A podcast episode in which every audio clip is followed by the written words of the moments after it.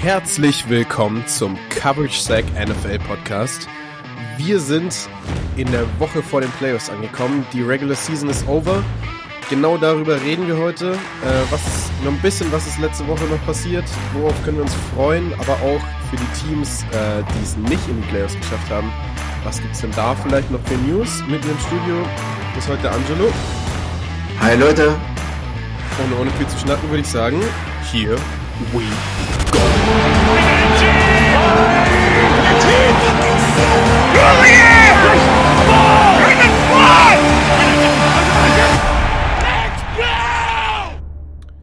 So, wie schon gerade gesagt, die letzte Woche der Regular Season ist over. Wir hatten noch, äh, wir hatten viele B-Team-Spiele, wo äh, gefühlt jeder gerestet wurde, der nur gerestet werden konnte. Ähm, aber auch einige Spiele, die, ob da deswegen oder warum auch immer, sehr spannend geworden sind. Ähm, für mich die eine der größten Überraschungen des letzten Spieltags war Eagles gegen die Giants, äh, als die Giants, glaube ich, zwischenzeitlich 24-0, lass mich nicht lügen, äh, vorne lagen und die Eagles gerade noch so ihre 10 Punkte zusammenkratzen konnten. Was eine Überraschung, dass die Giants da irgendwie nochmal in letzter, in letzter Sekunde noch eine Aufruhe machen, äh, bringen wollten. Ähm, spannendes Spiel oder also, ich muss dazu sagen, ich bin extrem schockiert. Äh, ich hatte ja letzte Woche schon mit Finn drüber gesprochen. Wir haben ja diesen, die, sozusagen, über die Spiele schon gesprochen, über die 18. Äh, Woche und ich war mir sehr sicher, dass die Eagles sich hier sozusagen wieder äh, ins, sozusagen ins, in die richtige Richtung sich entwickeln, dass die Giants quasi sozusagen haushoch besiegen, vor allem auch in der eigenen, also in derselben Division. Also das ist ja nochmal, nochmal prekärer aber wie du schon gesagt hast, es stand zwischenzeitlich einfach mal 0 zu 24. Wo war die Defense der Eagles? Wo war die Offense der Eagles? Klar, Jalen Hurts auch sozusagen mit einem sehr, sehr krummen Finger raus, ja. Ähm, dann kam Markus Mariota rein äh, und musste sozusagen das Spiel machen. Aber selbst dann, also ähm, man muss auch dann wieder sagen, Tyler Taylor, ähm, super Job gemacht. Ähm, weiß gar nicht, ob man auf Jones jetzt nochmal wartet oder ob man nicht in Zukunft immer auf ihn nochmal weitersetzen wird. Ähm, oder auf Tommy DeVito, wir werden es sehen. Aber das Spiel war auf jeden Fall von den Eagles sehr gruselig, was mir auf jeden Fall sozusagen, worüber wir noch sprechen werden, für die Playoffs jetzt nicht so rosige Zukunft voraussehen kann. Also ich denke, dass das für die Eagles ganz, ganz eklig wird in den Playoffs. Ja, äh, also Sie werden äh, dran müssen gegen die äh, äh, äh, äh Buccaneers, ne? Buccaneers, genau, das war's. Was genau so ein Team ist, äh, ja, irgendwie schon, äh, wo es kriseln könnte, wenn sie nicht die Leistung auf den Platz bringen, die sie, die sie ja eigentlich vor allem Anfang der Season auf den Platz gebracht haben. Und äh, also wie, wie so ein böses Omen für die, für die Playoffs könnte, kann man das sehen. Ähm, bei den Giants stimme ich dir da voll zu. Ja, defensive Leistung von den Eagles konnte irgendwie auch nicht so, also zwei Interceptions zwar gefangen, äh, von, den, von den Giants abgefangen. Ähm, nee, eine. Eine Interception war es. Eine. Ja. Genau, eine. Ähm, aber selber zwei zu werfen, es ist irgendwie, also hat irgendwie vorne bis hinten nicht so ganz gepasst alles und dann hinten raus hier nochmal, äh, ähm, hinten raus nochmal den Touchdown dann im vierten Quarter zu schaffen, es ist klar, also so, so brauchen die in den Playoffs nicht anfangen zu spielen. Und man kann ja auch nicht als Ausrede sagen, ja klar haben die Eagles verloren, Markus Mariota war im Spiel. Das stimmt auch nur teilweise, weil Markus Mariota hat hier eben 13 von 20 Würfen angebracht, 148 Yards, ein Touchdown, ein Interception. Und Jalen Hurts bis dahin, wo er noch auf dem Platz war, 7 von 16. Mhm. Also unter 50 Prozent. Ist jetzt nicht so, dass der sozusagen davor eine super Leistung gezeigt hatte. Da war Mariota ja nachher fast noch besser. Ja. Ähm, von daher, ja, schwierig. Ich weiß nicht, was mit den Eagles los ist. Also die erste Hälfte der Saison waren sie top. Da habe ich sie mit den 49ers ganz, ganz oben gesehen. Da ging es für mich nur darum, wer wird Erster sozusagen, wer kriegt den mhm. ersten Seed. Und am Ende des Tages wurden sie nach unten durchgereicht. Und wenn die Saison vielleicht länger gewesen wäre, wären sie vielleicht gar nicht in die Playoffs gekommen. Ja, wer weiß. Ja, also die sind jetzt Seed 6, glaube ich, sind sie jetzt geworden.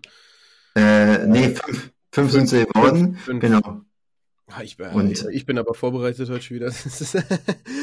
Alles gut, deswegen, deswegen, machen wir es ja auch hier zu zwei. Ich habe auch gerade ehrlicherweise die Statistik gerade offen, deswegen äh, konnte ich gleich, gleich klug scheißern. Perfekt. Äh, nee, aber also es, äh, vor kurzem noch auf Seed 1 gefühlt gewesen oder äh, ob es Seed 1 oder Seed 2 ist, ist ja egal. Sie haben auf jeden Fall mindestens ein, zwei Spiele mit Heim oder hätten ein, zwei Spiele mit Heimrecht. Jetzt haben sie können sie froh sein, wenn sie irgendwann mal irgendein Heimspielrecht bekommen, noch in den Playoffs, wovon ich nicht ausgehe. Aber ich glaube, äh, da können wir später auch noch mal ein bisschen äh, drüber reden. Also, aber overall kann man, kann man sagen, glaube ich, dieses Spiel Eagles Giants war einfach der Abschluss einer sehr gut angefangenen Saison und sehr schlecht oder ab der Mitte der Saison die letzten, die letzten fünf, sechs, fünf, sechs Spiele einfach echt nicht mehr ansehnlich gewesen. Ähm, Vor allem, weil es war mir jetzt auch gar nicht so bewusst. Ich habe mir jetzt mal gerade so mal die Targets angeguckt und ich meine, die, die beste Waffe von Jalen Hurts bzw. von Marcus Mariota ist in meinen Augen bei den Eagles ja AJ Brown. Ja. Der ist genau, der wurde genau einmal angeworfen, hat den auch gefangen für neun Yards. Das wow. ist eigentlich sinnbildlich dafür, was, was, ja. wie das Spiel abgelaufen ist. Ja, ja, ja, ja. ja. Okay. Lass uns weitergehen. Ähm, eine spannende Division, wo ihr ja auch letzte Woche schon, glaube ich, drüber geredet hattet, wo ja noch alles offen war, also fast alles. Die Titans waren raus, aber Jacksonville war ja noch auf Platz 1 in der Division, Houston und äh, die Coles auf 3 äh, und 2. Also, und äh, drei von vier Teams konnten es noch in die Playoffs schaffen. Letztendlich hat es nur noch ein Team geschafft und das mit welchen Situationen oder was ist da passiert. Also, ich würde mal anfangen mit dem Tennessee-Jacksonville-Spiel. Oder, nee, lass uns, lass uns mit dem Houston, Houston Coles-Spiel anfangen. Ähm, hm. die, die, die, die Coles verlieren 1923. Es war ein enges Spiel, ist bis zum Ende eng geblieben. CJ Stroud gefühlt ausnahmsweise mal nicht über die 300 Yards gekommen in dem Spiel. Ähm, das Running Game über Singletary irgendwo ja gut gelaufen äh, mit 63 Yards und einem Touchdown. Ähm, aber also überzeugend konnte mich das auch nicht. Was mich Vollgas überzeugen konnte, war Nico Collins mit 195 Yards auf 9 Receptions. Neunmal getargetet, neunmal recepted und äh, 195 Yards herausgebrettert. Die Defense hat 19 Punkte nur zugelassen, äh, ist in meinen Augen eine vollkommen in Ordnung äh, Punkteanzahl, aber letztendlich ist es hinten raus ja doch ganz schön spannend noch geworden. Was, äh, wodurch das äh, Spiel ja irgendwie auch nur noch, also es stand 21, 19. Genau, 21, 19.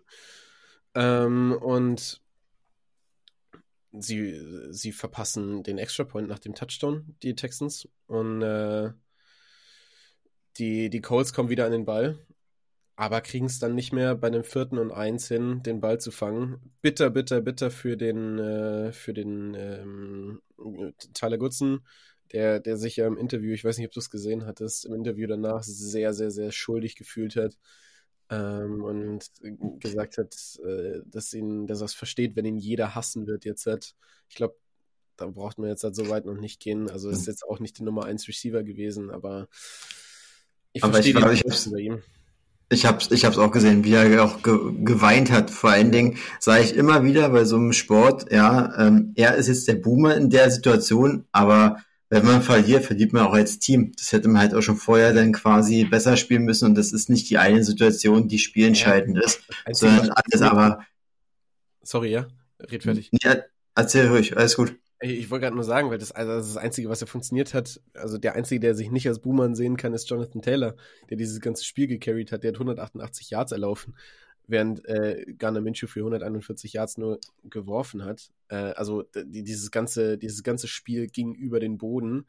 Ähm, 227 Rushing Yards insgesamt äh, von den Colts. Aber also das ist es war, also es war alles, was sie versucht haben zu werfen. Und dann, deswegen habe ich es auch so wenig verstanden, warum sie jetzt halt Gürzen in diese Position bringen, dieser Boomer zu sein und nicht einfach so einen vierten und eins mit einem Laufspiel, was ja funktioniert hat, äh, hm. nicht, nicht fertig machen lassen. Also sie hätten dieses Spiel auf jeden Fall gewinnen können.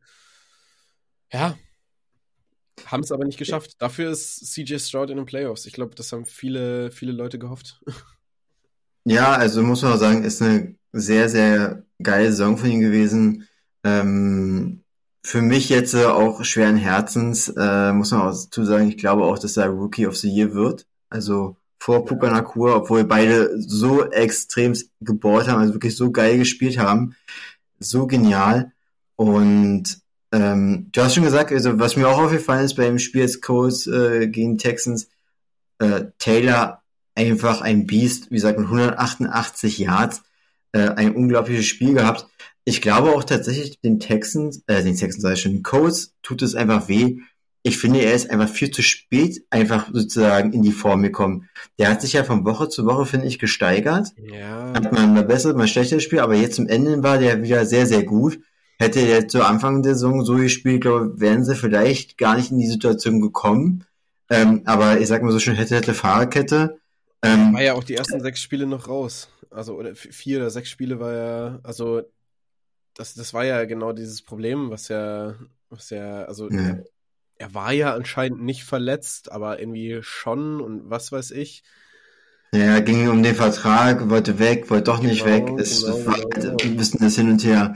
Ähm, deswegen sage ich, wenn das vielleicht nicht gewesen wäre und er oder sie sich hätten etwa früher geeinigt, ähm, Vielleicht wäre die Saison auch noch ein bisschen woanders hingegangen.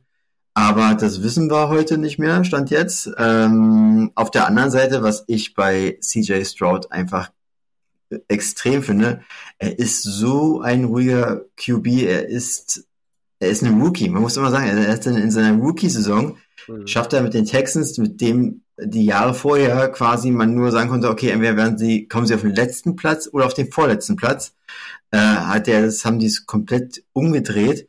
Mhm. Und was ich auch sehr, sehr cool finde, ist, äh, Stroud hatte ja, es fällt mir sein Vorname nicht ein, Dell, Dell, Dell, Tank. egal, der, Tank Dell. Tank Dell, der äh, Wide Receiver, er hatte ja mit ihm so eine gute Chemie gehabt. Jetzt ist er nicht da und Nico Collins ist auf einmal da und ja. wie gesagt 195 Yards im Game ähm, da, da hat die Chemie einfach auch gestimmt. Wie gesagt, er wurde neunmal angeworfen, neunmal hat es gepasst einfach. Er hat die neunmal gefangen, einen Touchdown dazu. Der hat sich jetzt einfach sozusagen jemand anderen gesucht und das finde ich schon extrem gut, dass die, dass die Texans quasi nicht auf diesen einen Receiver, dass wenn der nicht da ist, darauf angewiesen sind, sondern CJ Stroud versucht dann sich sozusagen ein sozusagen neues Ziel zu suchen und Nico Collins ähm, passt da voll ins Schema. Also volle Kanne, ja, ja. Definitiv. Und also generell, es ist, also es hat ja so viel, ähm, so viel gepasst bei den Texans. Also wenn man sich, wenn man sich noch Will Anderson auf der Def äh, Defensive-Seite anschaut vom Ball, der ja auch ein Rookie noch ist, der wird ja teilweise, also ich lehne mich jetzt nicht aus dem Fenster. Ich weiß, wir hatten diese Rookie Watch-Folge vor drei, drei Wochen, glaube ich. Aber Will Anderson äh, ist auch ein Defensive Rookie of the Year, allemal. Also zumindest von, in meinen Augen mal im, im Gespräch dafür. Dann Derek Stingley, letztes Jahr gedraftet. Auch eine, eine Wahnsinnssaison mal wieder, oder Wahnsinnssaison mhm. ist vielleicht jetzt übertrieben, aber eine sehr, sehr gute Saison auf jeden mhm. Fall gehabt, der auch erst in seinem zweiten Jahr ist. Und also generell diese Texans haben sich einfach über das Jahr sehr gefangen und mit diesem Saisonabschluss vielleicht zu knapp in die Playoffs geballt und äh, in, meinen, in meinen Augen voll verdient. Also zu Thema Will Anderson muss ich auch einfach sagen, ähm, ist für mich jetzt, ja, man kann ihn bei Van Defense Rookie of the Year äh, mit erwähnen. Seine Leistung war zu Anfang des Jahres halt einfach, finde ich in meinen Augen, einfach noch zu schlecht. Der hat jetzt wirklich erst in den letzten Wochen tatsächlich erst sich aus den Sex geholt und alles. Aber, wie du schon auch gesagt hast, die Texans haben eine stetige Lernkurve nach oben gezeigt. Das heißt einfach, die haben alle dazugelernt und sind nicht umsonst in die Playoffs jetzt gekommen. Und deswegen sage ich ja auch, wir werden ja nachher über die, die Matchups noch in den Playoffs reden. Ähm, das sieht gar nicht so schlecht aus. Also ähm, die Chancen, dass da auch noch eine Runde weiterkommen. Also es ist halt offen, ne? Ja. Ähm, so wie es bei ihnen jetzt aussieht und die, ich sag mal, der Trend geht nach oben bei den Texans. Da würde ich jetzt sozusagen jetzt nicht irgendwie meine Hand für ins Feuer legen, dass sie jetzt bis sonst wohin kommen, aber sie haben auf jeden Fall gute Chancen und auch für die Zukunft, also auch für die nächste Saison. Das sind ja alles junge Spieler, die sie dort haben bei Texans. Wenn sie da noch ein bisschen im Draft nochmal nachlegen, also es ist auf jeden Fall auch nächstes Jahr wieder Playoff, wenn nicht wie mehr möglich ist. Ja, Vollgas. Also es bleibt spannend bei den Texans. Ähm, und es, also, wie ich ja angefangen habe, es war eine spannende Division, AFC South, drei Teams irgendwie noch gespielt um, um, äh, um den Playoff-Einzug. Zwei hätten es werden können, eins ist es nur geworden. Das andere, was ja irgendwie viel sicherer gefühlt in den Playoffs war, Jacksonville, was gegen Tennessee verloren hat. Um mal ein bisschen weiterzumachen hier, gell? ja miserables Spiel, also oh, miserables defensives Spiel von den Jacksonville Jaguars. Also zwei Interceptions von Trevor Lawrence. Ähm, aber, auch, aber auch was für welche? Also auch vier, wirklich, also. Touchdowns zugelassen. Das, also das, das kannst du nicht machen, wenn du in die Playoffs kommen willst. Vor allem nicht gegen die Tennessee Titans, die 6 und 11 gegangen sind in dieser Saison. Hm. Man muss immer auch dazu sagen, im Vergleich, äh, wieder die beiden Teams, Tennessee, Jacksonville, ähm, das Run-Game hat bei Tennessee einfach funktioniert. Ich glaube auch, King Henry wollte es im letzten Spiel für die Titans auch einfach nochmal allen zeigen, mhm. dass er das auch wirklich kann, dass er vielleicht nächstes Jahr noch irgendwo anders landet. Ich meine, er ist ja auch schon, glaube ich, 30 oder so. Ähm, das ist ja auch sozusagen auf dem, vom, vom Alter her auf dem absteigenden Ast im Football, gerade auf der Running Back Position. Ähm, aber er ist einfach auch immer noch eine Maschine, er ist ein Tier, hat auch in diesem Spiel wieder gezeigt, also ich sag, ich möchte nie dem sozusagen irgendwie im Weg stehen. Ey, das ist ein Monster.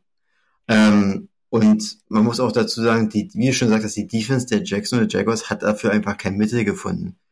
Ähm, ja. Und äh, zum Thema jetzt nochmal ganz kurz Ryan Tannehill. Ja, er hat jetzt auch zwei Touchdowns, eine Interceptions. Jetzt nicht so ein überragendes Spiel gemacht, war halt auch eher im Verwalten und versuchten nicht so viel Fehler zu machen. Ähm, wie gesagt, im Endeffekt hat das Spiel ganz klar Derrick Henry in meinen Augen entschieden mit seinen 153 Rushing Yards. Ja, also muss man ganz klar so sagen.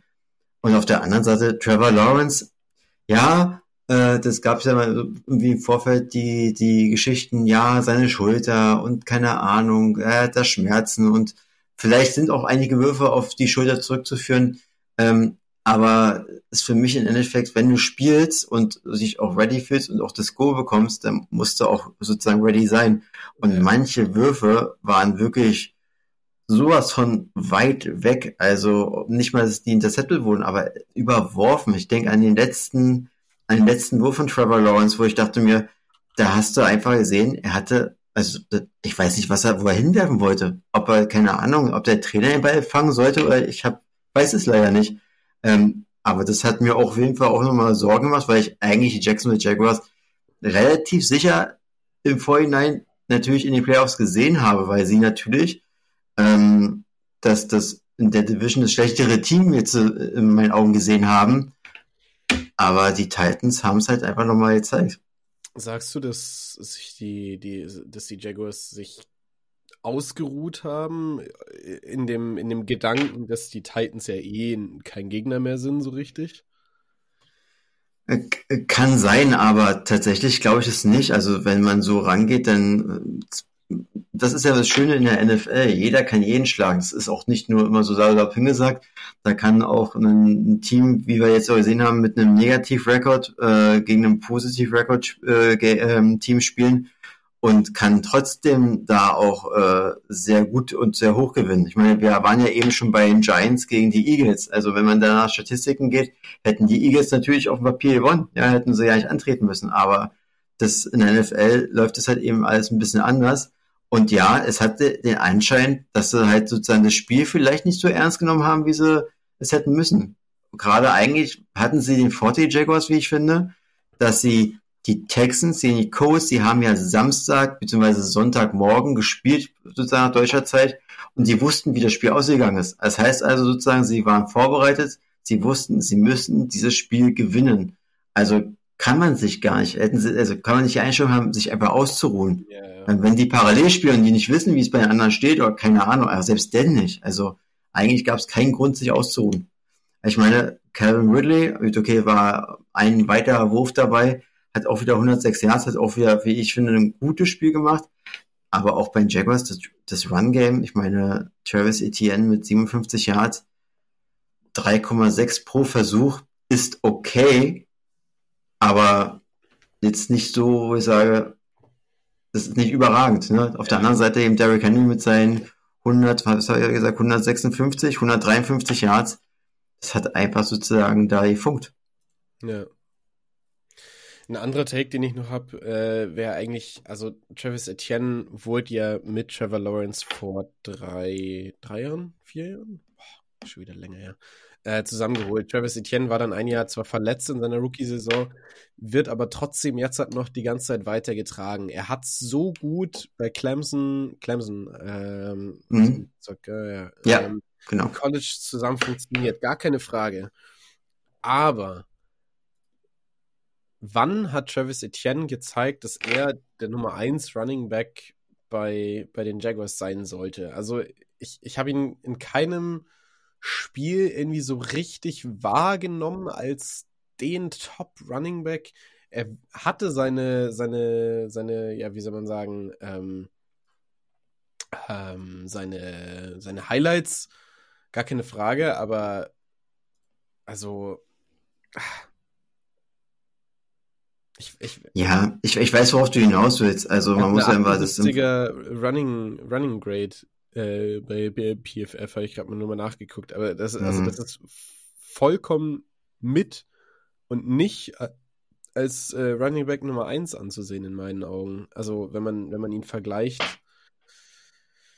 Ja. ja, das Ding ist, das Ding ist, wenn man ihm halt das auch, wenn man ihn so zuschaut, ich weiß nicht, ob er halt falsch eingesetzt wird, ob er halt falsch gefeatured wird. Ich kann es dir nicht genau sagen. Ich meine, auch diese Saison hat er ja wieder über 1000 Yards, also abge, abgerockt. Also muss man dazu sagen, letztes Jahr 1125 Yards, dieses Jahr 1008 Yards, also knapp drüber. Ähm, was ja trotzdem eine gute Leistung natürlich ist für einen Running Back. Aber ich gebe dir recht, natürlich ist er kein Difference Maker. Also ist jetzt nicht so, wie ich sage, ja, wenn das Trevor Lawrence nicht, wenn der einen schlechten Tag hat, dann alles klar, gar kein Problem. Travis Etienne, der richtet es uns, ne? Also, wo ich sage, zum Beispiel, wie bei den 49ers, wo ich sage, alles klar, wenn Brock Purdy die, die Anspielstation halt nicht trifft und irgendwie einen schlechten Tag hat, dann sagt er alles klar, fuck it, ich gebe einen Christian McCaffrey, der regelt es denn und äh, ich kann mir auch mal einen schlechten Tag mir leisten das ist, da sind die Jaguars einfach nicht. Und Etienne ist vielleicht auch eben King Christian McCaffrey davon abgesehen. Yeah. Ähm, äh, da, das, aber ich glaube auch, es ist schwierig einzuschätzen, ähm, ob er wirklich die Zukunft ist oder nicht. Ich meine, er ist, wie du schon sagst, ist jetzt das dritte, das war jetzt das dritte Jahr, das erste Jahr war er verletzt, genau. Ähm, ja, ich tue mich jetzt da schwer, wirklich tatsächlich eine Prognose zu sagen, wie, okay, er ist, er ist sozusagen nicht die Zukunft. Ähm, also ich glaube, sein Rookie-Vertrag wird er alle mal ausspielen, aber ich weiß nicht, ob sie sich vielleicht mal Gedanken drüber machen sollten, nochmal einen anderen Running Back sich zu holen, der vielleicht nochmal bisschen mehr dieses Running Back Nummer 1 Kaliber hat. Aber ich glaube, da können wir, da können wir ruhig in der Offseason dann nochmal ein bisschen länger drüber quatschen. Äh, weil ich glaube, viel interessanter für uns heute äh, ist der vergangene Montag, für uns gerade gestern, äh, wir nehmen Dienstag auf, ähm, einige Trainer entlassen worden. Der verruchte, nee, nicht verruchte, sondern der, der allseits bekannte Black Monday. Ja. Äh, wir haben gerade schon drüber. Und er hat am Sonntag schon angefangen. Ja, genau. Ja. ähm, wir haben gerade schon drüber geredet. Also Jaguars verlieren gegen die Titans. Gereicht hat es für Mike Rabel aber auch immer noch nicht. In den letzten 24 Spielen äh, sechs Siege nur bekommen. Äh, das reicht als Headcoach nicht. Wie lange war er jetzt da? Drei, vier Jahre, glaube ich. Ich, glaub, ich glaube, drei Jahre war er. Also, nee, warte. Ich, muss jetzt, ich glaube, drei Jahre, aber es ist jetzt ein Bauchgefühl nur. Ja, ja. Aber also vor allem, also er, er konnte nie so richtig äh, äh, zeigen, dass er der super Coach ist, so der, der alles drauf hat. Ähm, aber also er war 2021 ist er Coach of the Year geworden.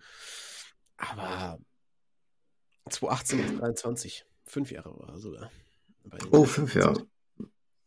Aber, Aber äh, war, war er für dich jetzt, war es abzusehen, dass er, dass er gehen muss? Also für mich ja. war es tatsächlich eher eine Überraschung, weil ich habe ihn bei den Stationen, die, wo ich also habe ich es erwartet, ähm, war, die waren die Titans bei mir jetzt sozusagen nicht auf dem Board. Ähm, ja, wenn man in die Statistik sieht, eben sechs Siege aus 24 Spielen, kann man das nachvollziehen. Wobei ich immer wieder sage, ich mochte ihn als, als Trainer. Also es ist so ein bisschen, ja, es ist halt irgendwie zwischen, wenn ich jetzt zwei Trainer irgendwie vergleiche, Belichick und äh, Campbell irgendwie dazwischen irgendwo anzusiedeln.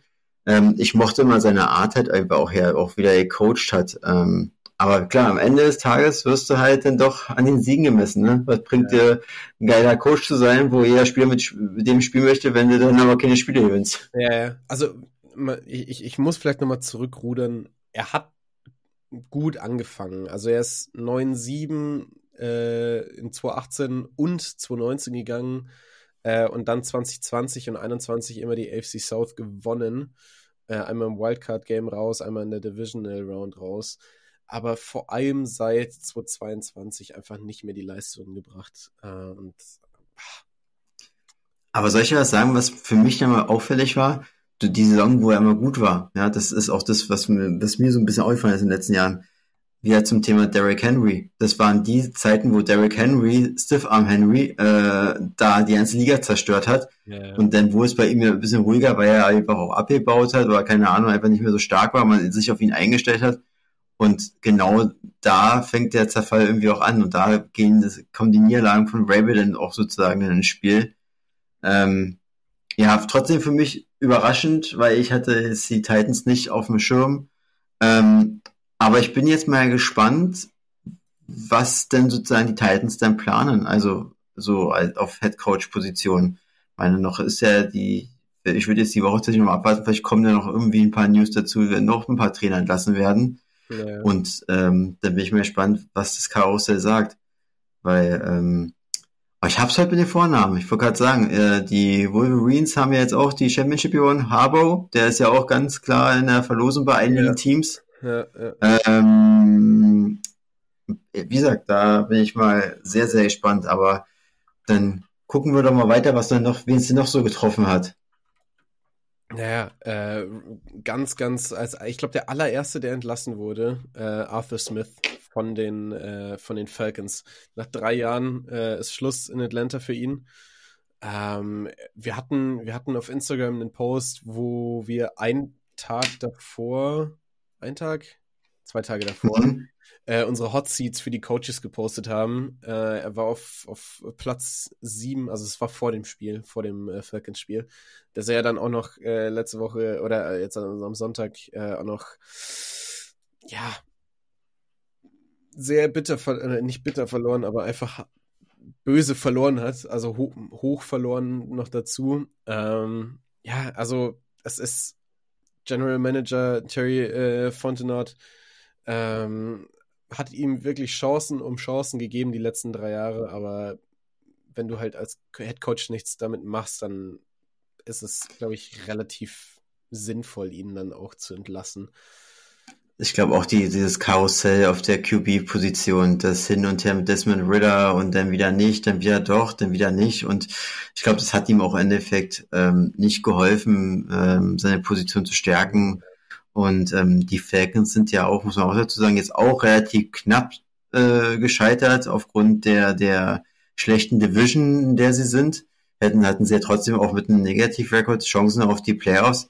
Ähm, aber, aber ich glaube tatsächlich, dieses, dieses Hin- und Hergewechsel des QBs hat einfach, glaube ihm nicht gut getan. Selbst wenn die in die Playoffs gekommen wären, die, also sei mir nicht böse oder seid, seid mir nicht böse, liebe Falcons-Fans, aber selbst wenn sie es in die Playoffs geschafft hätten, hätten die das mit dem Team nicht weit geschafft. Also sie haben, es, es, hat bei, es hat bei Kyle Pitts angefangen, sind dann über Drake London, jetzt hat zu Bijan Robinson gekommen. Und es waren jedes Mal Talente, wo man gesagt hat, das werden die Spieler, die Rookies of the Year werden. Bei Drake London nicht so sehr wie bei Kyle, Kyle Pitts und Bijan Robinson, aber also so krasse Talente einfach zu ignorieren gefühlt oder teilweise auch nicht aufzustellen, ah, weiß ich nicht.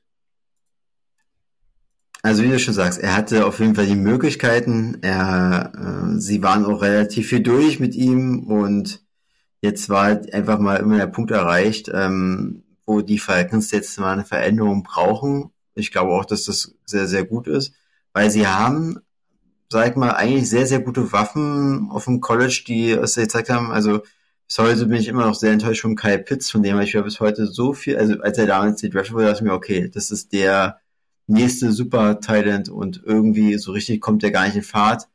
Ähm, ich bin gespannt, wer der Head Coach wird und was der mit diesen Talenten dann macht und was der auch im Draft dann noch sozusagen noch für, für Waffen denn ähm, bekommt. Mhm. Ähm, ja, aber war abzusehen, dass er gehen muss. Ja, ja, ja.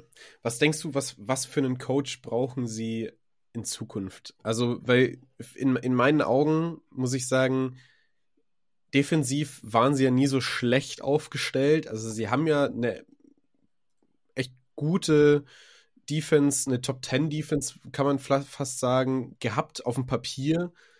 Ähm, es hat in meinen Augen aber vor allem in der Offense immer gescheitert. Würdest du deswegen sagen, sie brauchen auf jeden Fall einen offensiveren Headcoach-Kandidaten in Zukunft? Oder hast du eventuell sogar schon eine Theorie, wer es werden könnte bei ihnen? Nee, dadurch, dass jetzt auch sozusagen so viele ja verfügbar geworden sind, wo ich es nicht erwartet hätte, ähm, muss ich dazu sagen, ohne das jetzt irgendwie in Richtung Offense oder Defense lastig irgendwie zu sehen, brauchen sie auf jeden Fall jemanden, der mit den jungen Spielern umgehen kann, die entwickeln kann, weil sie haben, wie gesagt, viele Talente und die müssen entwickelt werden, die müssen sozusagen auf die nächste Stufe gebracht werden. Ich glaube, das brauchen sie jetzt, deswegen glaube ich zum Beispiel so ein, so ein jetzt ist immer utopisch, so ein Billycheck oder keine Ahnung, die würden da halt überhaupt nicht gut passen, sondern vielleicht einen jungen, modernen Coach, der eben dann ähm, Talente auch fördern kann. Und vielleicht ja, tatsächlich so ein bisschen ähm, eher in der in der Offense, dass man sozusagen da vielleicht jemanden hat, der sich da besser auskennt, auch die entsprechende Erfahrung hat. Aber ich könnte jetzt nicht konkret gerade einen ähm, Kandidaten nennen, weil dafür ist mir es auch noch zu frisch oder beziehungsweise muss ich mir auch die Offense-Koordinatoren beziehungsweise Defense-Koordinatoren, die eventuell eine Chance haben auf einen Headcoach-Job mir nochmal genauer angucken. Ja.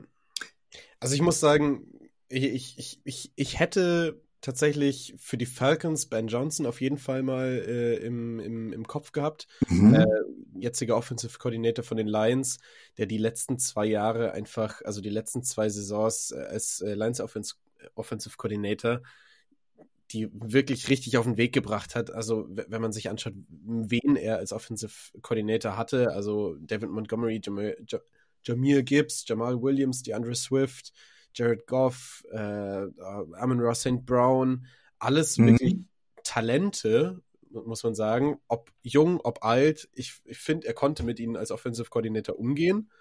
Wäre für mich auf jeden Fall mal eine Sache, die sich die, die Falcons anschauen sollten. Also für mich passt das irgendwie sehr gut. Sonst Frank ja, Smith, Offensive Coordinator von den Dolphins, auch mit vielen unterschiedlichen Spielern, auch ob schwierig, äh, sage ich jetzt halt mal persönlich, wie ein, also versteht mich nicht falsch, Terry Kill, der wahrscheinlich persönlich jetzt halt nicht die leichteste Person ist, äh, umzugehen im, im Trainingsgelände, äh, aber äh, mit Tour sehr viel Verschiedenes äh, äh schon, schon bei den, ähm, bei den Dolphins jetzt gelernt hat. Ähm, ja, Nummer 1 Offensive Coordinator, voted bei NF NFLPA, habe ich mir noch gerade rausgesucht. Ähm, hat auch einfach super viel Erfahrung. Ähm, und ich glaube, äh, einer von den beiden sollten sich die Falcons definitiv mal genauer anschauen. Ich glaube, genau so einen offensiven Coach können sie gut, gut, gut gebrauchen. Ja. Jetzt habe ich dich. Äh, Interessant. Äh, jetzt habe ich, hab ich dich in Grund und Boden geredet. Tut, mir leid, tut mir leid. Nein, äh, absolut. Ich habe ich hab parallel einfach mal geguckt, weil ich das sehr interessant fand, weil stimmt, äh, der Offense Coordinator von den Lions ist eigentlich prädestiniert dafür, weil die Situation sehr, sehr ähnlich ist. Also auf der offensiven Seite auf jeden Fall. Mhm.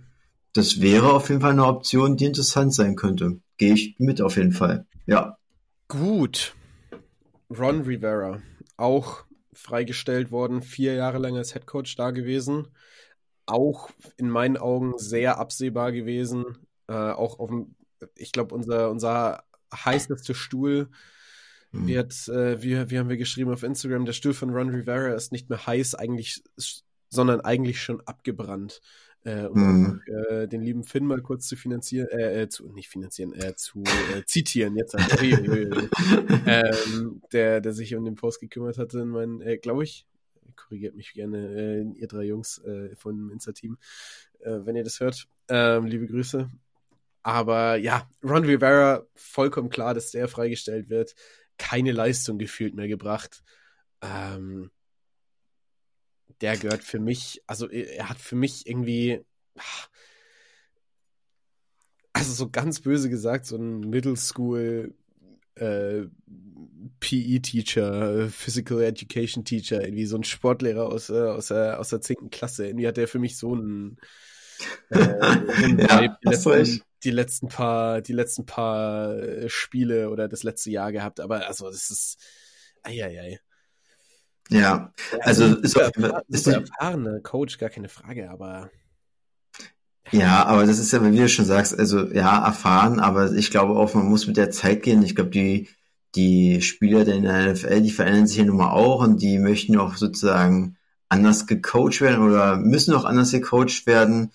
Ähm, und Ron Rivera, ich, wie gesagt, mochte ihn schon damals bei äh, Carolina aber seine Zeit ist halt auch einfach jetzt bei, also bei Commanders hat er nichts gerissen. Es ist einfach so. Er hatte keine, also klar, äh, ist die, die Situation bei Commanders war auch nicht leicht, muss man auch dazu sagen. Ja, ja, ja. Es ist eine große Shitshow gewesen, aber trotz alledem wirst du ja nur am Ende des Tages, wie bei, auch bei den anderen, äh, an den Leistungen nun mal äh, gezählt, also wird es eben geschaut. Und da war er hatte keine ja. einzige äh, Winning Season. Also seine beste Season war die 2022er Season, wo er 8-8 gegangen ist und trotzdem Vierter in der NFC East geworden ist. Also, wenn wir auf reine Platzierungen gehen, ist er erst in seinem ersten Jahr Erster in der NFC East geworden. Das war das Jahr, wo die NFC East auch die NFC Least oder äh, äh, so ähnlich genannt wurde. Da ist er Erster in der NFC East geworden mit einem Rekord von 7-9. Also, das, das ja. sagt in meinen Augen auch so, hm. ja, und auch natürlich auch, wo er, wo er herkam. Also er kam von Carolina, hat da von 2011 bis 2019 äh, äh, gecoacht, hat äh, ist in Super Bowl gekommen 2015, aber also seit 2018 7-9, 2019 5-7 gegangen und dann gefeuert worden und dann irgendwie bei mhm. Washington es nochmal versuchen, war für mich irgendwie damals schon nicht so ganz ja. Ich weiß doch nicht. Also. Für mich also, kein, kein Head Coach, auch nicht in Zukunft. Oder die nächsten so. Das, jetzt, Sevi, zwei Fragen an dich. Ähm, eine etwas einfache und eine vielleicht nicht ganz so einfache Frage. Mhm. Ähm, ist der neue Head Coach von den Washington Commanders bereits im Staff? Fragezeichen. Und zweite Frage, ähm, Draft muss eigentlich neuer QB her. Aber wie siehst du das? Also einen neuen QB her, auf jeden Fall. Das ist für mich die, die einfachere Frage. Mhm. ja. ähm, ob er schon im Staff ist. Ich,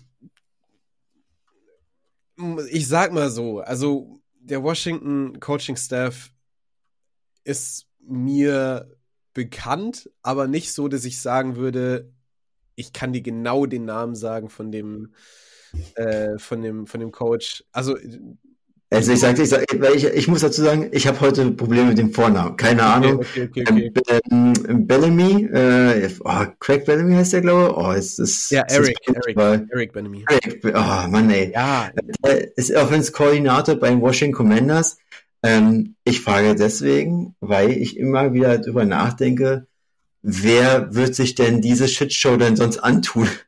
Ich glaube, das, das will auch kein Coach, der also wäre ich einer der, der aufstrebenden ähm, Koordinatoren, der, der, da hat da keiner Bock, glaube ich, drauf, das in Washington ja. zu machen. Klar, sie haben natürlich, können sich jetzt so wahrscheinlich einen guten neuen QB auch sozusagen picken, könnte interessant sein, aber ich glaube, die anderen Gegebenheiten sind nicht so, attraktiv. so fantastisch, oder attraktiv, genau, danke, ich bin aufs Wort nicht gekommen, ähm, wo ich sage, ähm, ich könnte mir gut vorstellen, dass das sozusagen ähm, in den eigenen Reihen der Coach gesucht wird. Ja. Ich kann es mir vorstellen, ich kann mir aber auch vorstellen, dass, dass äh, Eric äh, Benimi ähm, woanders hingeht. Also für mich ist nicht gesetzt, dass er bei den Commanders bleibt. Wenn er bleibt, dann sehe ich ihn als, als Head Coach und nicht mehr weiter als Offensive Coordinator. Oh, siehst du, also das ist eine sehr, sehr interessante These. Siehst du ihn in der nächsten Saison auf der Headcoach-Position, also unabhängig, ob es bei Washington ist? Naja, also du musst dir mal so anschauen. Der hat fünf Jahre, lass mich nicht lügen, ich glaube fünf Jahre hat er äh, bei, bei den Chiefs ähm, die äh, Offense begleitet. Mhm. Patrick Mahomes in seiner Prime quasi, sage ich mal, mhm. so kurz sie auch, also so kurz seine Karriere bis jetzt auch verhältnismäßig ist, ähm, äh, ja. Also, und seitdem, ja, er, seitdem er weg ist, ist die Kansas City ähm, Offense auch nicht mehr dieselbe. Also irgendwo muss er seine Berechtigung als Offensive Coordinator haben. Ob er das jetzt bei den äh, Commanders gezeigt hat, für mich hat es an vielen Ecken so ausgesehen, dass es eher an, an, an, an ähm, äh, Ron Rivera lag und nicht an ihm. Für, also für mich, entweder bleibt er bei den, äh, bei den, bei Washington äh, und wird Head Coach oder er geht woanders hin und wird da Head Coach. Ob das irgendwo im College ist, in der, in der mhm. Division mhm. One oder in einem, bei dem NFL-Team, ähm, weiß ich jetzt nicht, mhm. aber ich kann mir ihn definitiv als Head Coach äh, vorstellen. Vor allem, er ist Assistant Head Coach jetzt auch schon gewesen. Ähm, ja.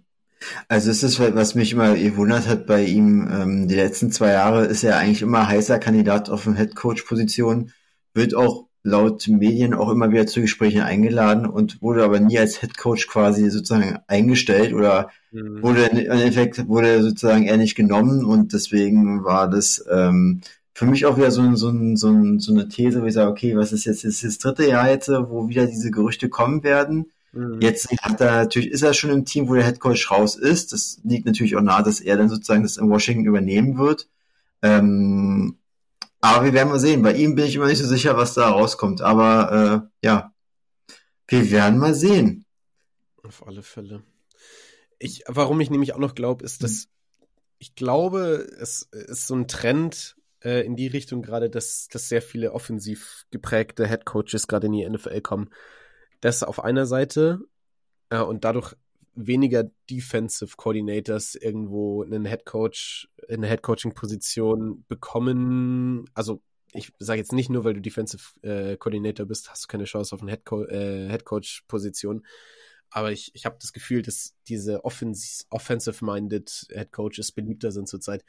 Und was noch dazu kommt, äh, wenn man sich mal anschaut, wer sonst noch so ähm, entlassen wurde. Also der ganze äh, Defensive äh, Coordinator, also der Defensive Coordinator von den Jaguars, Mike äh, Caldwell, und sein ganzer Staff wurde entlassen. Bei den Giants äh, ist der Defensive Coordinator zurückgetreten wegen Differenzen mit dem Head Coach. Also es ist jetzt nicht so, als würde es keine Defensive Coordinator Position offen geben zurzeit in der NFL. Das kommt nämlich auch noch dazu in meinen Augen. Weswegen ich mhm. glaube, dass mehr Offensive äh, minded Head Coaches die nächsten Jahre äh, oder ja, diese Offseason gesigned werden bei irgendwelchen Teams. Okay. Ja. Was haben wir, was haben wir noch so? Ähm, haben wir noch irgendwelche, irgendwelche Entlassungen? Der General Manager von den Panthers, Scott Fitterer, wurde auch noch entlassen. Ähm, in meinen Augen, ja, logisch, dass der auch gehen muss nach Frank mhm. Reich. Ähm, vielleicht schaffen sie es jetzt halt mal einen wirklichen Neuanfang zu schaffen. Entschuldigung, ich, hab, ich muss aufstoßen. Äh, einen nach dem anderen. Entschuldigung. ähm, also, war, also kurz zu mir, also das zum, zum Thema Carolina Panthers, es war für mich eigentlich auch absehbar. Also eigentlich war es schon, als äh, äh, Frank Reich gehen musste, sagt, habe ich eigentlich gedacht, dass er gleich mitgeht, also ja. als er entlassen wurde. Aber dass sie ihm quasi noch erst zum Ende der Saison quasi ihn ähm, sozusagen vom Bord lassen, ähm, ist vielleicht auch äh, vielleicht auch einfach, dass sie Ruhe, dass sie ein bisschen Ruhe reinkriegen, aber in Endeffekt muss man auch einfach das mal so hart sagen, die Saison der Carolina Panthers mit ihrem First Round Pick, ja, war einfach ein großes Desaster. Der, der Bryce Young tat mir so leid, was der da, was der da irgendwie an, an, an Gegebenheiten dort hatte, ja. Weil ich glaube, dass ich das der besser sein kann, aber ähm, ja, vielleicht finden sie jetzt jemanden, der das irgendwie nochmal ein bisschen besseren Plan hat. Ähm, genau. Ja, aber also für mich war Scott Fitterer dann gestorben. Ich glaube, ich glaube, es war er, der gesagt hat, dass, ähm, dass er eigentlich CJ Stroud picken wollte, aber dann doch Bryce Young gepickt hat als General Manager, obwohl der Head Coach Frank Reich sich eher für CJ Stroud und als General Manager von einem NFL-Franchise hinzustellen und sagen, er ist im Nachhinein mit seinem eigenen Pick nicht so ganz zufrieden oder nicht so, steht nicht so ganz dahinter, was weiß ich. Ich, ich weiß seine genauen Worte dazu nicht mehr. Ah, das zeigt ja auch einfach, wenn du nicht das machst, was dein Headcoach will, dass die nicht sozusagen äh, Hand in Hand gehen. Ja, genau. Dann ist, dann ist das eigentlich schon zum Scheitern verurteilt. Also von daher, gibt, warum gibt es dem Headcoach nicht den, den QB, den er gerne coachen möchte ja. und dass das vielleicht auch besser zum System passen würde? Ähm, da haben beide Seiten, glaube ich, auch tatsächlich einfach viele Fehler gemacht äh, und die logische Konsequenz wurde jetzt gezogen. Ja.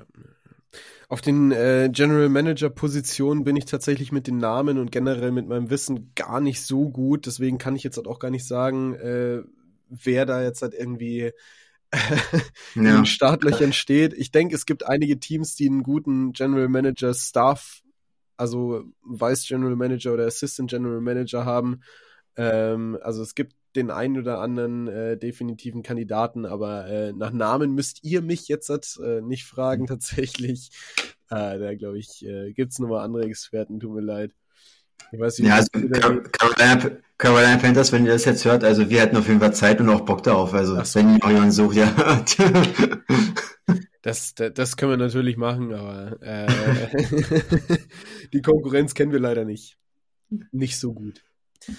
Gut, ich hm. glaube, wir haben jetzt sehr viel uns ähm, nicht nur von Coaches und Coaching-Staff verabschiedet, sondern auch äh, leider von dem Großteil der NFL-Teams selber, äh, denn es geht mit den 14 restlichen Teams in die Playoffs und genau das fängt am Samstag an. Ähm, und ich, ich freue mich. Ich freue mich richtig, äh, was da auf uns zukommt. Wir haben wirklich den ein oder anderen, äh, sag ich mal, Banger dabei ähm, an Spielen. Und wir würden jetzt, glaube ich, einmal ein paar Highlights durchgehen und den Rest nur kurz anschneiden. Ähm, aber ich glaube, worüber wir definitiv mal reden müssen, ist das Browns-Texans-Spiel. Ähm, weil es für mich, also ich werde mich jetzt ein bisschen zurückhalten äh, als Browns-Fan, aber ähm, ich muss gleichzeitig auch sagen, also es ist ein sehr, sehr spannendes Spiel. Die Browns haben gegen die Texans schon mal gewonnen, damals aber ohne CJ Stroud auf Texans Seite. Ähm, es gibt es gibt super viele Sachen, die irgendwie anders ausgehen können bei dem Spiel jetzt. Und äh, für mich ein Spiel, was beide auf jeden, also beide Teams auf jeden Fall gewinnen können. Also ich sag dir ganz ehrlich, wenn ich die Headline schreiben müsste zu diesem Spiel, Wer ist jung gegen alt? Joe, Joe fucking Flecko gegen CJ Stroud. Es wird, es wird auf jeden Fall, äh, glaube, äh, ein sehr, sehr spannendes Spiel. Du hast recht, sie haben sich ja eben wenige Wochen vorher äh, zu Weihnachten äh, gesehen und da haben die Browns ja bei den Texans gewonnen. Ähm, aber auch eben richtig, da war halt CJ Stroud nicht dabei. Ähm, deswegen ist es, wird es, glaube ich, diesmal etwas enger werden, auf jeden Fall. Also klar, Playoffs sind sowieso nochmal, wird nochmal neu sozusagen gewürfelt. Ähm, und man muss natürlich auch auf beiden Seiten wieder gucken, wer steht denn überhaupt zur Verfügung.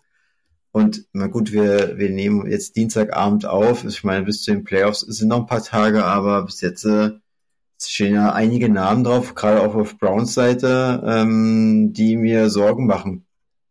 Wie siehst du das, Sevi? Ja, ich, ich, ja, es gibt einige, die einem Sorgen machen, aber ich glaube, da haben sich die Browns mittlerweile dran gewöhnt, wenn man das mal so böse sagen darf. Also diese, diese, diese Next Man Up Mentality, ähm, die, die die Browns da haben. Also jetzt hat fünf QBs gestartet, äh, vier Q QBs mit einem Win in einer Season, äh, NFL-Rekord Jerome Ford als zweiter Running Back äh, in die Saison gestartet, relativ schnell die Running Back 1 Position übernehmen müssen. Ja, also Right Guard, Left Guard verletzt mit Jen Conklin, äh, Jedrick Willis, wirklich von vorne bis hinten dieses Team verletzt. Das heißt für mich aber im Umkehrschluss, also die kommen damit klar, ähm, dass sie vielleicht nicht ihre, ihre allerbesten Spieler auf dem Spiel, auf dem, auf dem, äh, auf dem, auf dem Spielfeld stehen werden. Mhm. Natürlich wäre es mhm. wichtig in den Playoffs, aber ich habe trotzdem noch im Gefühl, dass es rei also dass es reicht, um ein spannendes Spiel draus zu machen. Also ich glaube nicht, dass, dass da irgendjemand ähm, ausfällt, wie jetzt halt bei den Steelers TJ Watt, der, wo man sagen kann, okay, wenn dieser Spieler fehlt, dann ist diese, fällt dieses ganze Spiel auseinander. Also was, weißt du, was mir gerade so klar wird, was du, weil als du gerade angefangen hast mit den ganzen QBs zu, zu ähm, das zu erzählen bei den Browns, ich, mich würde mal interessieren, ob es vielleicht eine Saison ist, wo die meisten QBs in einer Saison eingesetzt wurden. Ja, Weil gefühlt würde ich sagen, ja? Ja, ja, ja okay kann gerne, äh, während du mal quatscht, äh, nachschauen, wie viele es war, waren jetzt halt, ähm, ja. aber. dann, dann gebe ich kurz meinen Senf zu dem Spiel nochmal. Also, ähm, wenn, wenn die Browns, also du hast recht, ja, sie, sie, sie kennen es ja, dass sie sozusagen, sozusagen mit Ersatzspielern spielen müssen. Ähm, und die haben ja auch sozusagen es auch wirklich gut gemacht. Seitdem Joe Flecko auch da ist, finde ich auch, das ist das eine, hier eine bestimmte Sicherheit auch drin. Also ich bin immer wieder erstaunt, dass Joe Flacco ähm, denen so viel gibt. Also der, der, ähm, na klar, verwaltet er größtenteils auch nur, macht jetzt nicht immer diese mega Big Plays, aber er muss es ja auch nicht. Es ist ja das, das Verrückte. Er muss ja gar nicht die Big Plays da rausholen. Und trotzdem stehen sie heute da, wo sie eben stehen. Sie haben halt eben einen Rekord von 11 zu 6 und ähm, haben sich zu Recht für die Playoffs dann auch nochmal sozusagen äh, qualifiziert und trotz der ganzen Verletzungen jetzt während der Saison, ob es äh, Chubb ist, ob es äh, Watson ist und wie sie nicht alle heißen, die ganzen Starter, ähm, Miles Garrett mit äh, häufig Auer, äh, der auch äh, erst sozusagen voll durchgestartet ist und da eigentlich auch sozusagen auf guten Kurs war, ähm, sozusagen Defense Player of the Year zu werden, dann aber ein bisschen abgefallen ist. Ähm, auf der anderen Seite natürlich die Texans. Ähm, CJ Stroud, wir haben ja vorhin schon im Kurs bei dem Spiel gegen die Colts auch drüber gesprochen. Wahnsinnige Saison als Rookie. Sehr wahrscheinlich Rookie of the Year. Ähm, und der, der macht den Unterschied. Also der macht auch die ganze Offense besser. In den paar Spielen, wo er gefehlt hat, hat man auch gemerkt, dass er gefehlt hat und ähm, er kam zurück und er hat eine Ruhe weg und äh, für mich wird dieses Spiel auf jeden Fall sehr, sehr spannend. Ich glaube auch, dass es wird ein sehr, sehr enges Spiel. Ähm, die Texans haben den Vorteil, dass sie halt zu Hause spielen. Ähm, ansonsten denke ich mal, könnte ich mir gut vorstellen, dass hier doch einige Punkte fallen werden, auch wenn sozusagen auf beiden Seiten jetzt keine schlechte Defense dabei ist. Ähm, weil ich glaube, genau, ich sehe hier gerade bei PFF ähm, Browns gerankt Zweiter, Texans Achter. Trotzdem glaube ich einfach, dass die, dass die Offense hier trotzdem was aus Parkett zaubern wird. Und ähm, im Endeffekt wird ein Touchdown da den Unterschied, glaube ich, machen. Ne? Also ich glaube, es wird tatsächlich darauf ankommen, wer macht Fehler. Also nur da kommt es drauf an. Wer einen Fehler macht, der wird verlieren. Ja. Und es ist egal, auf welcher Seite dieser Fehler passieren will. Richtig. Ja, ähm, um nochmal ganz kurz äh, zurückzukommen zu dem Take. Ich habe, äh, während du den, deinen Senf dazu gegeben hast, nochmal recherchiert. Ich muss mich nochmal korrigieren. Ähm, letzte Saison gab es die meisten Starting QBs. Ähm, je, nachdem, ja. je nachdem, wie man zählt, waren es 64 oder 66 Starting QBs. Ich weiß nicht, wo der da ganz genau, also welche, welche zwei dann die, die unterschiedlichen waren. Und wir sind bei vier, oder wir sind jetzt halt im Dezember bei 54, dann müssten wir jetzt halt bei 56. Ah. Nee. Äh. 66 diese Saison und letztes Jahr waren wir bei 68. So rum waren es. Gott, ah, okay, aber, aber knapp. Okay, gut. Mhm. Genau, aber also die, die letzten zwei Jahre ein ordentliches äh, Quarterback-Karussell. Richtig. Also, ja. Hast du ähm, noch was zu, zu, zu, deinen Browns? Zu meinen Browns. Ja, ich wünsche ihnen äh, alles Glück, was sie brauchen können. Äh, ich glaube, wenn sie die Texans holen, dann äh, haben sie Chancen, noch weiterzukommen, weil dann zeigen sie, dass sie auch wirklich im Playoff-Football was drauf haben.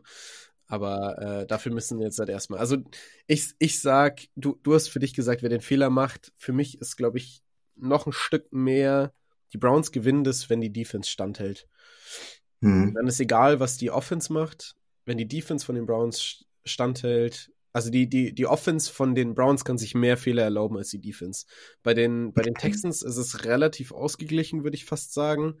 Aber bei der, bei den Browns, also wenn die Browns Defense fehlerfrei bleibt, wenn sie ihre Sacks machen, wenn sie ihre, äh, ihre Interception fangen, äh, was weiß ich, was, äh, was sie alles hinkriegen können ähm, mit dieser Nummer 1 Defense in der Liga ähm, nach, nach Stats.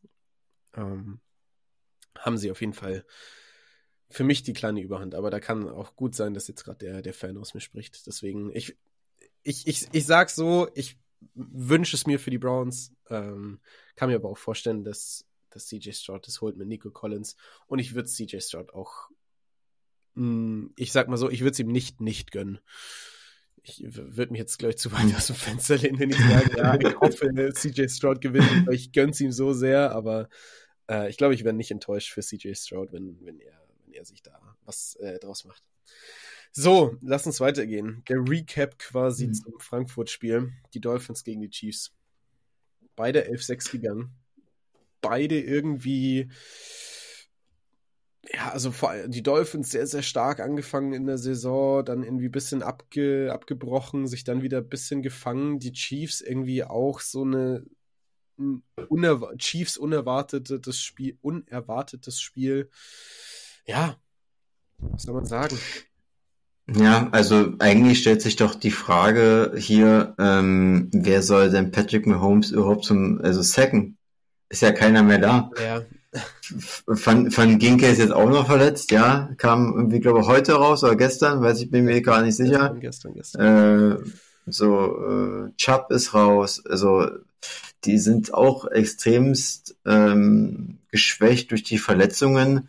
Jerome Baker wird auch viel. Genau, Jerome Baker ist auch noch raus. Also, die Defense der, der, der Dolphins ist ziemlich ausgedüngt. Also, von daher, ähm, die müssen, Klar, wenn sie es holen wollen, müssen sie es offensiv holen.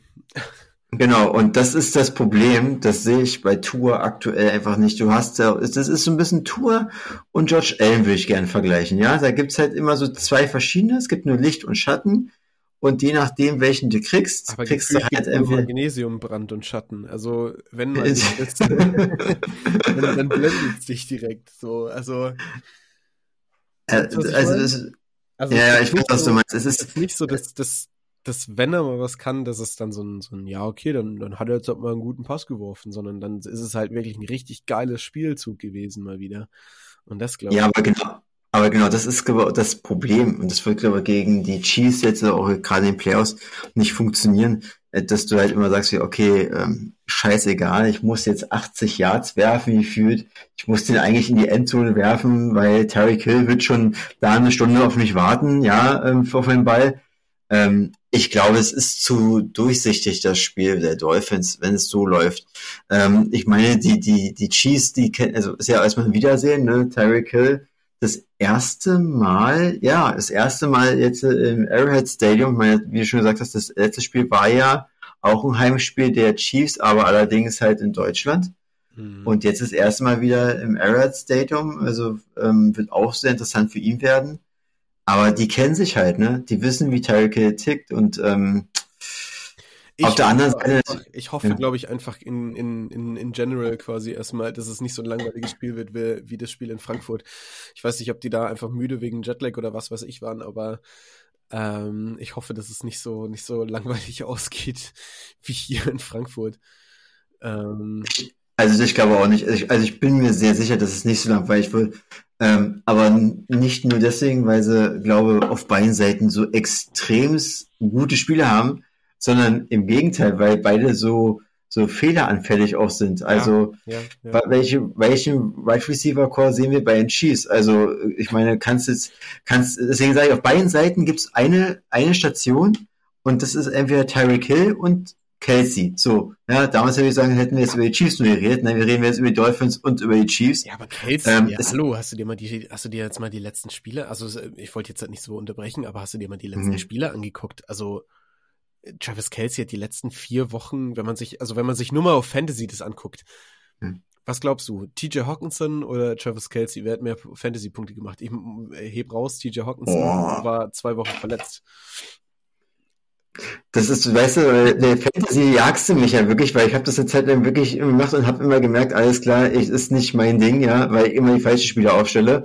Aber jetzt, wenn du es jetzt so betonst, würde ich ja tatsächlich sagen, Hoxen sind, aber ich hätte ja. jetzt im Bauchgefühl, hätte ich gesagt, jetzt trotzdem Travis Kelsey. Aber wenn du mir das schon so anguckst, dann wirst du mir sagen, es war nicht Travis Kelsey. Travis Kelsey die letzten vier Wochen wirklich, also selbst Kyle Pitts hat mehr Fantasy-Punkte gemacht die letzten vier Wochen, drei oder vier Wochen, äh, als, als Travis Kelsey. Also ich, ich habe das jetzt dann auch nur am Rande heute irgendwo auf Instagram gelesen. Ähm, aber also Travis Kelsey. Aber es ist ja nun mal der, der, der, der ähm, Spieler, den er am meisten sucht, also beziehungsweise den er versucht auch am meisten anzuspielen, weil es halt ihm die Sicherheit gibt, ne? Ja, du hast recht, es ist, was ich auch meinte, wahrscheinlich ist es auch so, dass die, die Chiefs das Problem hatten, das ist so durchsichtig gewesen, dass sie halt einfach nur immer auf Travis Kelsey werfen. Meine, der ist jetzt auch kein, kein Speedster logischerweise als Thailand. Ja. Der kommt, der, der kommt dann seine 10 Yards und fängt ihn da und ähm, dann kommt man natürlich auch langsam voran, aber ähm, auf der Gegenseite halt Tour und Tyreek Hill ganz anders. Der Tyreek Hill rennt seinen, seinen Leuten einfach, seinen Verteidiger einfach weg. Der Tour muss einfach den weit, weit nach hinten werfen. Ja. Und äh, Tyreek Hill wird auf den Ball schon warten, weil der ist da schon zweimal hingelaufen in der Zeit. Ähm, der kleine Roadrunner. Ähm, von daher äh, schwierig. Auf der anderen Seite muss man auch mal dazu sagen, ähm, Rice fand ich, hat sich auf jeden Fall auch in der Saison gesteigert. Und was gut ja. ist, dass ähm, Pacheco, Pacheco ist für mich auch für mich ein sehr, sehr guter Running Back. Das macht, das ist nochmal ein Vorteil für die Chiefs. Aber halt, okay, in dem Augenblick, wo ich es auch sage, überlege ich gerade, wer auf der anderen Seite steht bei ihnen als Running Back. Also ähm, Raheem Mostert und Achan. Achan. Gut, okay. Also ich bin mir sehr uneinig in meinem eigenen, meiner eigenen Analyse. Ja, also ich, ich, ich sehe einfach bei beiden Teams massive Löcher in, im Skillset, ob auf, auf der QB-Position, äh, auf bei beiden Teams, ob bei der äh, Receiving äh, bei, äh, bei, bei, äh, bei den Chiefs, ob die Defense, also der, der, vor allem der Pass Rush, ähm, bei, bei, den, bei den Dolphins. Also es, es gibt überall so paar, ja, so paar grobe Löcher, äh, die das Spiel echt spannend werden lassen können. Ähm, und für mich es überhaupt nicht klar ist, also selbst mit diesem, mit diesem verletzungsgeprägten Dolphins-Team, würde ich nicht sagen, dass die Chiefs deswegen ein leichtes Spiel haben, weil dafür sind die Chiefs einfach dieses Jahr nicht die Chiefs das auf keinen 2021, 2022. Das absolut nicht. Also das glaube ich auch nicht. Das ist auf jeden Fall auf Augenhöhe. Das muss man ganz klar sagen. Es kann in beide Richtungen gehen. Wieder hier der Vorteil, Chiefs wieder zu Hause, Arrowhead Stadium, das äh, ist auch scheiße laut. Und äh, das, das, das Ding ist einfach, für mich ist da wirklich das, die Sache, dass wie, wie wird Tour, wie ist Tour drauf? Wie gesagt, die letzten, die letzten Spiele war er halt nicht so gut drauf, hat auch Würfe gehabt, wo ich sage, und gerade bei den Ravens, also gerade da, wo sie so, so ein eingeschenkt bekommen haben, mhm. das, das tat wirklich weh, wenn zuschauen. Muss man einfach ganz klar so ja, sagen. Ravens ähm, kannst du jetzt halt nicht mit den Chiefs vergleichen. Nee, das ist richtig, aber wenn ich 56 Dinger eingeschenkt bekomme von den Ravens und äh, selber halt nur 19 Punkte aufs Board bringe und das auch eigentlich, fühlt eigentlich am Ende nur noch, weil die Ravens immer gesagt haben, wie, okay, wir lassen den Delfin doch noch mal kurz ein bisschen zappeln, ja. Ähm, weiß ich jetzt nicht. Also, okay. Äh, okay, okay. Ich, ich glaube, aber ich glaube auf jeden Fall wird es eine enge Nummer werden und das, was ja auch ähm, die Chiefs gezeigt haben in den letzten Wochen, sie sind halt auch anfällig und sie sind auch schnell frustriert. Sie haben es immer wieder gezeigt, also egal, ob es Andy Reid war, ob es Mahomes war, Kelsey, sie haben halt auch sozusagen gezeigt, dass sie doch Menschen sind und äh, deswegen können in so einer Situation auch Fehler passieren oder falsch auch gecoacht werden. Ja. Im Endeffekt, wenn ich mich jetzt festlegen müsste auf ein Team, ich sage ganz ehrlich, ähm, ich glaube, die Dolphins machen es im Endeffekt bei den Chiefs. Weil ich glaube, weil ich glaube, weil ich glaube, dass Tour einen guten Tag hat, der wird jetzt sagen, okay, alles klar, letzte Woche scheiße gelaufen, Playoffs nochmal komplett Neustart. Wochen sind ja für die, die, bei, die letzten, sind beiden letzte Woche nicht gut gelaufen. Ähm, ich zeige jetzt einen das nochmal und ähm, werde es jetzt sozusagen hier reißen. Auch wenn die Defense wirklich gebeutelt ist, aber sie werden irgendwie es hinkriegen. Ja, ja, ja, ich würde es mir auf jeden Fall für die Dolphins noch wünschen. Ja, also ich ich will mich noch, noch auf niemanden festlegen, äh, oder was heißt noch, ich, ich kann mich, glaube ich, auch auf niemanden so ganz genau festlegen, weil ich, wie schon gesagt, bei beiden einfach diese Löcher sehe, die ich nicht so ganz, ja, naja. Ähm, mich wird's für beide, also für die Dolphins wird's mich, glaube ich, ein Stück mehr freuen, einfach weil ich äh, einige, einige Spieler und äh, Coaching-Staff nochmal ein Stück sympathischer finde, aber ich glaube, wenn wir nach Sympathie gehen, sollten wir uns nicht äh, um einen fachlich geprägten äh, NFL-Podcast kümmern. ne. Aber Sevi sagt ja auch immer, wenn wir nach Statistik gehen, wenn wir nach Statistik tippen, dann äh, Brauchen wir in der NFL ja auch nicht tippen. Ja, das, das ist ja auch, das ist ja auch Scheinrauch. Ich sag, ich sag noch mal ganz kurz, Eagles gegen Giants. Ja, okay. ja, aber okay, kommen wir zum nächsten Spiel. Steelers gegen die Bills. Steelers ohne TJ Watt gegen die Bills, die gerade wieder auf einem aufsteigenden Ast auf alle Fälle sind. Die letzten 1, 2, 3, 4, 5 Spiele gewonnen seit der Bye Week. Die, glaube ich, also für mich ein klares Ding für die Bills, auch wenn sie vom Rekord gar nicht so viel besser stehen. Also 10-6 zu äh, 11-6 für die Bills zu 10-7 äh, für die Steelers. Ja, aber also die Steelers, Kenny Pickett wird dann nicht äh, ankommen gegen die gegen eine Bills Defense, die äh, neunt gerankt ist und äh, also die die 21 gerankte Defense von den Steelers ohne TJ Watt dann auch noch, also nochmal noch mal ein Stück schlechter äh, im Pass Rush äh, gegen einen, einen äh, gegen eine Nummer 4 Offense oder Platz 4 Offense, Josh Allen, der wirklich wieder aufgespielt hat. Der, also er musste an vielen äh, Ecken einfach nicht mehr aufspielen, weil James Cook alles übernommen hat. Stephon Dix, eine okaye Saison, Gabe Davis irgendwie relativ unsichtbar, aber trotzdem muss ich sagen, dass die Bills für mich vor allem nach den letzten fünf Spielen gezeigt haben, dass sie einfach, ja, äh, da sollten die Stil, also es sollte, sollte für die Steelers da Schluss sein, sage ich mal so. Also, Sevi, ich weiß noch ganz genau, wie ich gedacht habe, in Woche 12, als sie gegen die Eagles gespielt haben und knapp verloren haben, 37 zu 34. Und es hieß, wenn die Bills jetzt in die Playoffs kommen wollen, dann müssen sie alle Spiele gewinnen. Und eigentlich haben alle gesagt, wie unwahrscheinlich es ist, dass die Bills mit dem Lauf, den sie davor hatten, äh, dass sie vorher immer auch gegen die Bengals, gegen die Broncos verloren haben, äh, gegen die, die New England Patriots verloren haben, das, das schaffen die nie. Das schaffen die nie. Die haben die Chiefs, die haben die Cowboys, die haben die Dolphins, die, die, die müssen auch mal gegen New England ran. Das, das wird nichts. Und sie haben ab da an, ab der Woche 14, alle Spiele gewonnen und ähm, stehen auch zu Recht im, jetzt in, in den Playoffs. Ähm, ich würde es auch ganz einfach machen, weil ich meine ganz ehrlich, dann die Steelers, TJ Watt ist für mich wirklich der einzige Spieler nochmal gewesen bei den, bei den Steelers, der für mich so nochmal wirklich einen Impact hatte, wo ich so wirklich sage, wenn der spielt, der holt sich die Sex, scheißegal, gedoppelt nicht, der, der holt sich den und kann sozusagen ähm, der Offense quasi dann mehr wieder neue Spielzeit geben, weil er eben dann doch die Offense der Gegner auffällt.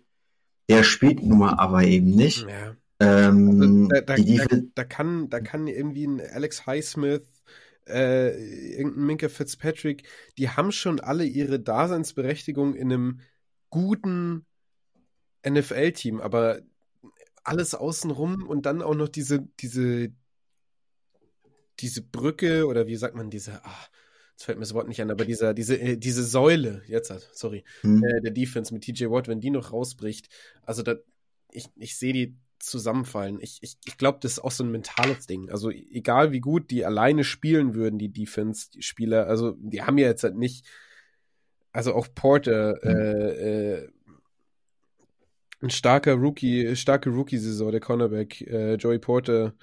Ähm, es ist nicht so, dass sie, dass sie niemanden hätten anderes außer DJ Watt in der Defense, aber diese Säule bricht einerseits weg und dann dazu bricht irgendwie ihre Hauptwaffe damit weg. Also diese, diese Säule im Sinne von diese mentale Säule bricht weg und ihre Waffe mit TJ Watt bricht gleichzeitig noch weg, der halt wirklich das gegnerische Team zu Plays zwingen kann, dass äh, auf einen Minka Fitzpatrick oder auf einen Joey Porter erstmal der Ball gespielt werden muss und dann abgefangen werden kann von denen. Aber wenn dieser Pass Rush einfach nicht so stattfinden kann, ähm, wie durch TJ Watt ge geforst, dann sehe ich einfach für die Defense der, der Steelers ganz, ganz dunkles Licht und was sie ja zu diesem 10-7-Record gebracht hat, die Steelers, war ja, dass die Offense von den Steelers nicht so viel auf dem Platz machen musste, weil sie die stärkere Defense hatten, ganz oft.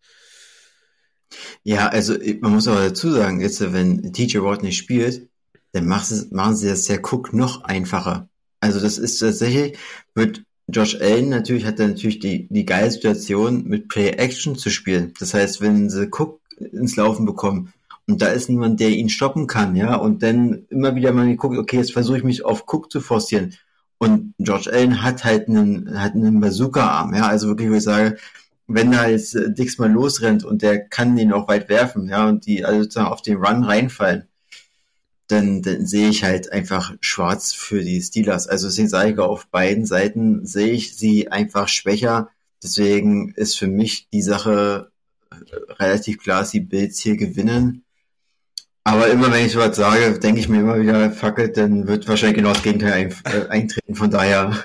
Aber nee, also wie gesagt, ich denke, die Bills werden hier sozusagen in die nächste Runde ja. kommen. Ja, ja. So, wo es ganz ähnlich wahrscheinlich ausgehen wird, äh, Packers gegen Cowboys. Ähm, so gut die Packers irgendwie auch mit John Love jetzt die letzten paar Wochen dann doch wieder ein bisschen geworden sind, aber seid mir nicht böse, liebe Packers-Fans. Die Cowboys sind einfach das bessere Team. Ob Defense, hm. ob Offense. Das Passing Game ist besser, das Rushing Game ist besser. Es ist. Man muss einfach dazu sagen, Jordan Love hat, glaube ich, doch schon überzeugt. Also man muss auch sagen, er hat sich auch in der Saison sehr gesteigert und ich finde auch jetzt nicht, dass die die Packers zu Unrecht in den Playoffs sind. Also die haben sich von sozusagen von Spiel zu Spiel sind die besser geworden und eben auch Jordan Love hat auch ähm, wirklich gut gespielt am Ende. Aber wie du schon sagst, die spielen gegen die Cowboys, Dak Prescott, ähm, Nummer zwei, der, der ist in, der, der NFC, selben Rekord wie die, äh, wie die 49ers und die Lions, das ist einfach. Ja, da, da denke ich auch, wie gesagt, äh, CD Lamp, super Saison. Ähm, sie sind in allen, in allen gerankten, äh, sag ich mal, ähm, Positionen besser, genau, Kategorien sind sie auch besser gerankt. Und ähm, ja, also wollen wir nicht lange drum rumreden, also die Cowboys werden es auch zu Hause auch gewinnen, bin ich mir sehr sicher. Ähm, auch wenn auch Love versuchen wird, sozusagen das alles dagegen zu tun, dass sie auch da weiterkommen, aber auf beiden Seiten sind die Cowboys viel, viel stärker. Defense, die Defense der, der, der, der Packers, also ein Jerry Alexander, der irgendwie auch zwar spielt, aber irgendwie auch nicht so, äh, McDuffie, mhm. keine Ahnung, einfach die, die, die also McDuffie Linebacker, der hat 82 Tackles jetzt über die Saison gemacht. Der hatte, da, da gab es dann die ersten Stimmen, als er nicht in den Pro Bowl gewählt wurde. Äh, das wäre der Packers-Spieler gewesen, der in den Pro Bowl gemusst hätte. Nein. Tut mir ja wirklich leid, liebe Packers-Fans, aber mit, mit 82 Tackles als Linebacker, hier 52 Solo-Tackles, ein Sack. Mhm. Keine aber ich sag also, es ist, also, mir, mir fehlt einfach bei, bei, bei der Packers Defense so dieser stabile Kern an, an, an Spielern, die wirklich High Skill auf den Platz bringen. Und das, das sehe ich halt bei den Cowboys. Also wenn ich mir die Cowboys anschaue, da sehe ich halt mhm. auf der offensiven Seite des Balls einen Dak Prescott, der besser spielt als die letzten Jahre allemal. Ähm, Tony Pollard, der, der vielleicht nicht so gut wie letztes Jahr, aber trotzdem noch eine stabile Saison gespielt hat. Äh, CD Lamb, der extrem gut äh, diese Saison mit 1700 Yards äh, abge ähm, abgeschnitten hat. Und dann gehen wir halt auf die Defensive-Seite. Micah Parsons, Stefan Gilmore, äh, da, da, da sind einfach Namen dabei. Javon Diggs, die, die, die, haben einfach diesen Kern, der halt bei den, bei den Packers fehlt. Und das gibt für mich genügend Grund, dass da die Cowboys, für die Cowboys wenig anbrennen kann in dem Spiel. Ja. Du hast alles gesagt. Decke rauf. Perfekt. Haben wir noch zwei übrig. Ähm, ein nochmal ein bisschen spannender. Mein Wunschspiel. Ein nochmal mein Wunschspiel. Dein, dein, dein Wunschspiel, genau. Äh, die Lions gegen die Rams. Ja. Goff gegen Stafford sozusagen und äh, das wird, glaube ich, auch ein richtiges Duell äh, in Detroit. Ähm, Stafford bei seinem alten Team, Goff gegen sein altes Team. Hätte ich heute ein bisschen mehr Zeit gehabt, hätte ich mir aus dem Podcast mein altes Rams-Trikot von Jared Goff angezogen, aber er hat die Zeit nicht zugelassen. Um zu ähm, naja, wie gesagt, ich würde auf, ich, ich glaube, es ist einfach ein, ein, ein, geiles Match, weil ich glaube einfach, es, also laut Statistik muss man halt sagen, sind die Lions besser. So.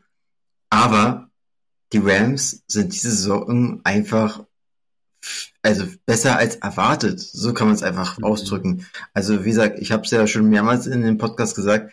Jetzt, zu Anfang der Saison habe ich gedacht, okay, die, die Rams fünf Siege, sechs Siege, dann sind wir, dann haben wir sozusagen das erreicht, was wir erreichen können. Und jetzt stehen wir mit zehn und sieben in den in den Playoffs, ja, haben ganz eindrucksvoll am letzten Spieltag die 49ers weggehauen, ja. ähm, nee, aber muss man auch dazu sagen, klar, B-Teams, ne? Ähm, ja, aber es wird auf jeden Fall ein spannendes Spiel ähm, und beide Quarterbacks werden motiviert sein.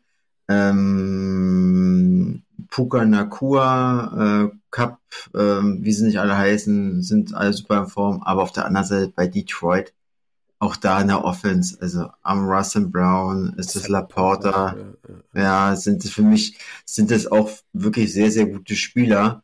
Ähm, und das zum Thema ganz kurz, äh, was du heute meinst mit dem Pro Bowl. Für mich ist es auch tatsächlich auch nicht relevant, ob du im Pro Bowl kommst oder nicht, weil ja. es, es, es, sind, es sind immer wieder Sachen, wo ich selber eigentlich als Rams schon sage, zum Beispiel Aaron Donald, ja, der ist gut, ja, der wird gedoppelt, der kann nicht so viel Sex haben, aber er ist jetzt auch nicht sehr auffällig die Saison gewesen und trotzdem im Pro Bowl, weil es eben Aaron Donald ist. Ja, so, ich glaube, glaub, über den Pro Bowl kann man so eine ganze Folge machen, wer es verdient hätte, im Pro Bowl zu kommen, allein wegen Leistung und wer es in, im Pro Bowl geschafft hat, nicht wegen seiner Leistung, sondern andere, ja. andere Gründe. Ähm, ja. Auf jeden Fall, glaube ich, wird in diesem Spiel es sehr, sehr entscheidend sein, ähm, welchen äh, QB kriegen wir hier? Jared Goff hat die Saison auch seine Höhen und Tiefen gehabt und das ist halt auch der Goff, der ab und zu beim Rams damals so, wie er da gespielt hat, wenn er einen Fehler macht, dann tendiert er auch zum zweiten Fehler. Mhm. Und du darfst dir in den Playoffs bei so einem Matchup keinen einzigen Fehler erlauben. Auch ja. hier, wie bei den anderen Spielen, der eine Fehler kann den Unterschied machen.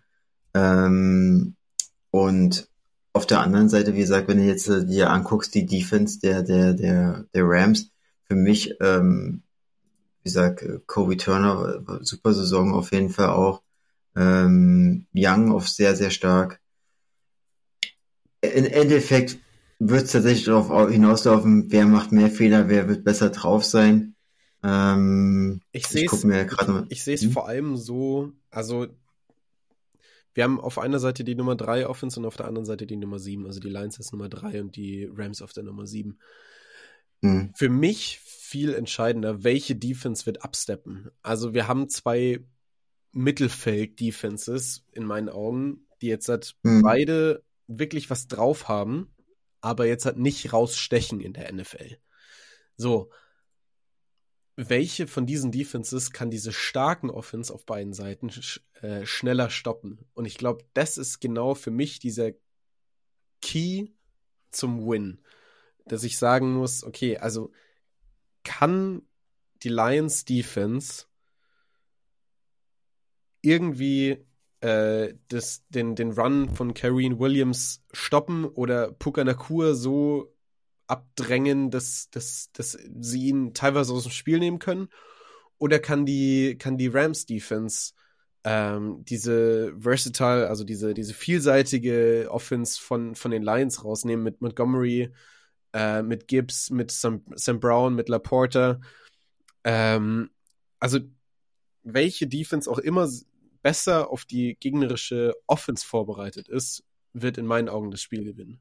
Und ich mhm. kann jetzt, ähnlich wie bei vergangenen Spielen, auch auf keinen Fall sagen, welche von den beiden das sein wird. Also ich will mich nirgendwo festlegen. Ja. Ich, ich könnte mich festlegen, aber ich mach's nicht. du willst dich wahrscheinlich auch irgendwo festlegen. Ähm, genau.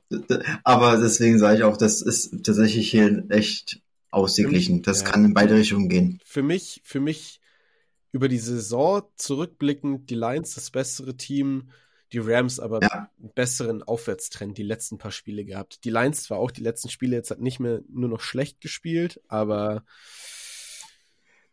ich glaube auch, dass die Lions, wie gesagt, wie du schon sagst, über die Saison auch besser gespielt haben und die Rams halt den, den Trend jetzt nach oben haben. Ich glaube, die Lions haben in deren sich auch ein bisschen Pech, dass sie jetzt auf die Rams treffen, weil ich glaube, die, die Lions sind schon, glaube ein Stück besser, aber die Rams sind eklig zu spielen. Das ja. ist einfach so. Das, ja. Eigentlich wollt, will man in den Playoffs jetzt nicht auf die Rams gerade treffen. Jetzt haben sie halt die A-Karte gezogen. Und deswegen denke ich wirklich, dass das ein sehr, sehr enges Spiel wird. Ähm, ja, ich, ich habe als Ramson es mir gerne angeguckt, aber zwei Uhr morgens am Montag ist halt echt äh, nicht meine Zeit. Da habe ich mehr Glück mit meinem Browns um äh, halb elf am Samstag. Gut, dann so. kommen wir zum letzten Wildcard-Game. Ähm, Eagles ja. gegen Buccaneers. Ich habe ja eben schon mal mit Headlines angefangen. Dieses, ich würde hier die Headlines einfach bringen: Pest gegen Cholera. Oh, das, ist, äh, das, das, ist mal hochgegriffen. So schlecht sehe ich ja, das, das, eine Team, ich sag mal nicht welches, doch nicht.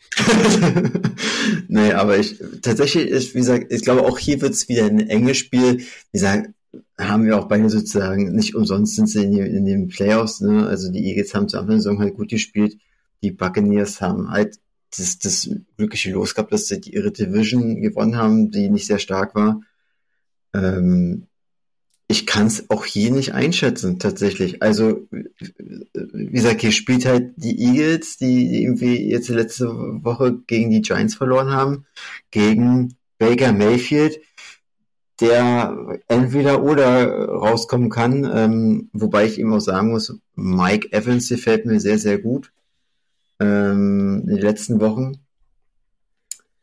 Aber auch hier ist es halt wieder so. Ähm, Tut mir leid, ich bin großer Mike Evans-Fan. Mhm. Kannst du zu mir nicht sagen. Also Mike Evans mal wieder eine plus 1000 Yard Saison, 13 Touchdowns gefangen. Äh, der Junge, der Junge gehört bezahlt. Das äh, sage ich seit Anfang an. Ähm, und äh, hat er in dieser Saison auch wieder gezeigt, warum er bezahlt werden soll. in deinen Augen äh, nächste Saison Baker Mayfield bei den Buccaneers? Kommt drauf an, wie er jetzt äh, am Sonntag spielen, äh, am Dienstag spielen wird. Oder ja, Montag, okay. Montag auf Dienstagnacht. Okay. Weil ich, also Mike, also, Evans, Mike, Evans wird ja nicht mehr bei, bei den Buccaneers höchstwahrscheinlich spielen. Also das war ja am Anfang der Saison äh, das Thema, wo Mike Evans gesagt hat, wenn bis Anfang der Saison oder bis eine Woche vor Saisonbeginn kein neuer Vertrag da ist, wird er keinen neuen Vertrag mehr verhandeln wollen, äh, aber die Saison noch zu Ende spielen. Das heißt, ich wenn sich da jetzt halt in seiner Meinung, beziehungsweise in der Meinung seines Agenten nichts mehr viel geändert hat, dann äh, wird Mike Evans wahrscheinlich das Team verlassen. Sein Vertrag läuft, soweit ich weiß, auch komplett aus. Das heißt, er ist auch Free Agent. Ähm, wird auf jeden Fall interessant, sage ich mal, wo der landet und egal wo er landet, der wird einen Impact haben. Ob, jetzt hat den, ob er jetzt ein Nummer 1 Receiver wird, sei mal dahingestellt, aber er wird auf jeden Fall ein, ein guter Receiver sein. Ja, das glaube ich auch. Ähm, um sozusagen zum Spiel noch ganz kurz was zu sagen. Also ich gehe jetzt hier nicht auf die Statistiken ein, wer ist irgendwo wo gerankt, welche Defense, welche Offense. Das ist bei den beiden Teams, finde ich, relativ unrelevant, ja. weil das ist, das ist tatsächlich haben diese beiden Teams immer wieder gezeigt, dass es doch irgendwie anders läuft. Wenn ich auf die Buccaneers, wenn ich die abgeschrieben habe, haben die immer wieder gezeigt, dass sie doch gewinnen können. Ähm, ich würde jetzt tatsächlich einfach mal ähm, abwarten, was jetzt auch ähm, Jalen Hurts ähm, Finger macht. Also das ist für mich immer entscheidend, äh, ob er auch spielt, aber ich denke mal, er wird schon spielen, ähm, wird getaped werden. Ähm, aber wie wird sich das auf seine Wurfhand irgendwie ähm, ich, ich, ich stelle es mal dahin, ob sich überhaupt auf seine ja. Wurfhand. Also ich, er hat ja das Spiel auch zu Ende ist gespielt, noch größten oder nicht. Ich überlege ich überlege jetzt gerade anhand des Bildes, ob es überhaupt seine Wurfhand ist, aber ich bin jetzt auch ja, gerade nicht glaube, sicher. Ich glaube, seine Wurfhand, aber ich, also ich sehe ihn jetzt tatsächlich auch gar nicht auf der, auf der Injury List. Doch, questionable ist er gerade aktuell ganz oben. Ja, hm. okay. Ah, da ist er, ja. ja. Aber, aber ist halt auch eben Dienstagabend, wo wir jetzt aufnehmen. Das ist ja noch ein bisschen Zeit. Ich meine, es ist das letzte Spiel. Ähm, von daher, ich würde jetzt einfach sagen, äh, wenn ich mich festlegen müsste, hätte ich das Bauchgefühl tatsächlich eher Richtung Eagles. Ja, allemal. Also ähm, mich die Buccaneers, äh, wenn ich ganz hm. kurz noch was sagen kann zu den Buccaneers, mhm. die, die Buccaneers in meinen Augen zwar ein, ein, ein Team, was jetzt 9-8 steht, aber wenn man sich anschaut, gegen wen sie gewonnen haben, okay, also sie hatten einfach ihr Glück mit ihrer Division. Die haben zweimal gegen die Panthers gewonnen. Äh, gegen die Falcons haben sie einmal gewonnen, einmal verloren und dann noch die Saints. Ähm, ja, einmal gewonnen, einmal verloren. Aber gegen wen haben sie denn sonst noch so gespielt? Also die Jets in Woche 2, die Ravens, die äh, äh, nee, das war die Pre Preseason, Entschuldigung. Die Bears in Woche 2, die Vikings in Woche 1, wo die Vikings und Bears beide noch sehr, sehr schwach waren. Die Eagles in Woche 3, also sie haben ja das letzte Mal in Woche 3 gegen die Eagles gespielt und da 11-25 verloren. In meinen Augen einfach, also wenn man sich, das, das zieht sich durch diese ganze Saison durch die Teams, wo sie gegen gewonnen haben, waren keine, also das einzige Team, was gegen, das sie gewonnen haben, was jetzt in den Playoffs steht, sind die äh, äh, Packers. Und äh, da haben wir vorhin schon drüber geredet. Das ist jetzt nicht das Team, wo wir erwarten, dass sie weit kommen werden.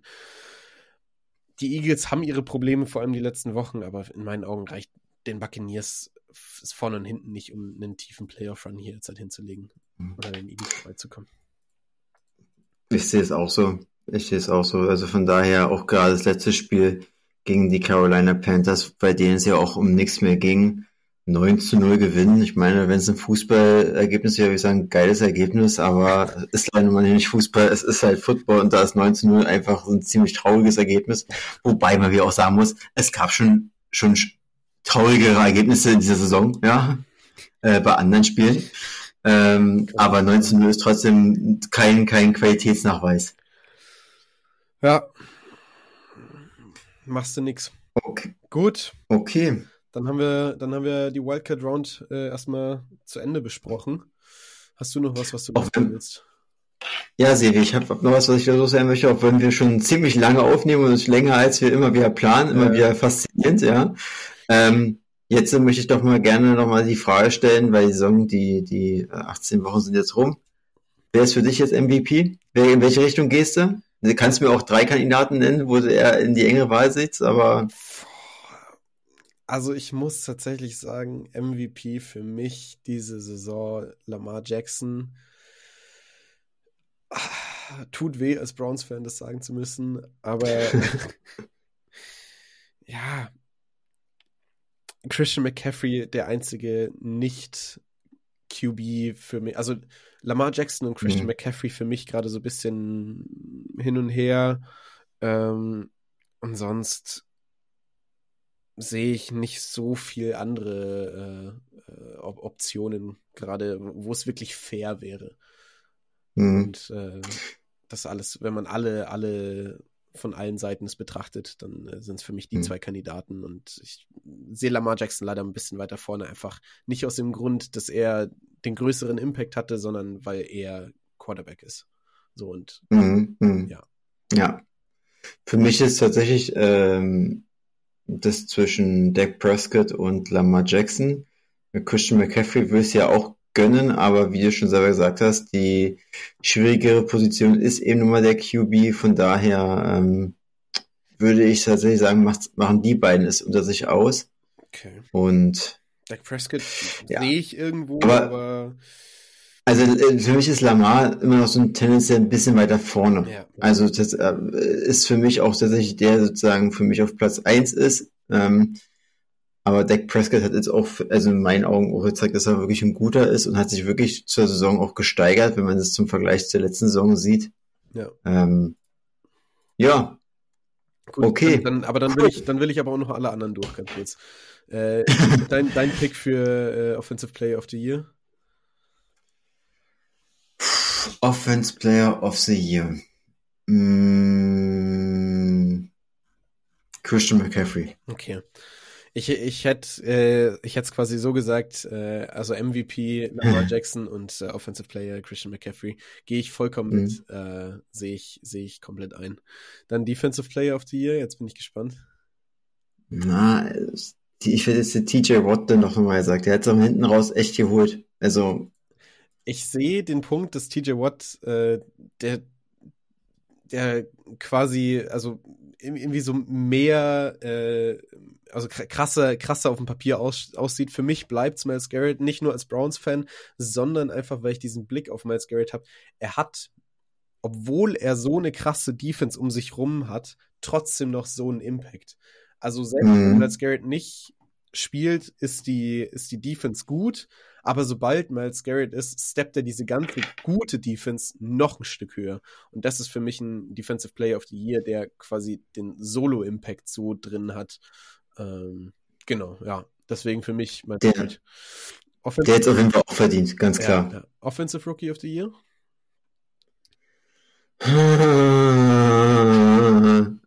CJ Stroud. Also ich würde es ja Puka Nakua gönnen, aber ja. CJ Stroud ist einfach QB und hat auch einfach eine geile Saison gespielt. Ja, ja, also. ja. gehe ich auch mit. Und äh, Defensive Player of the Year?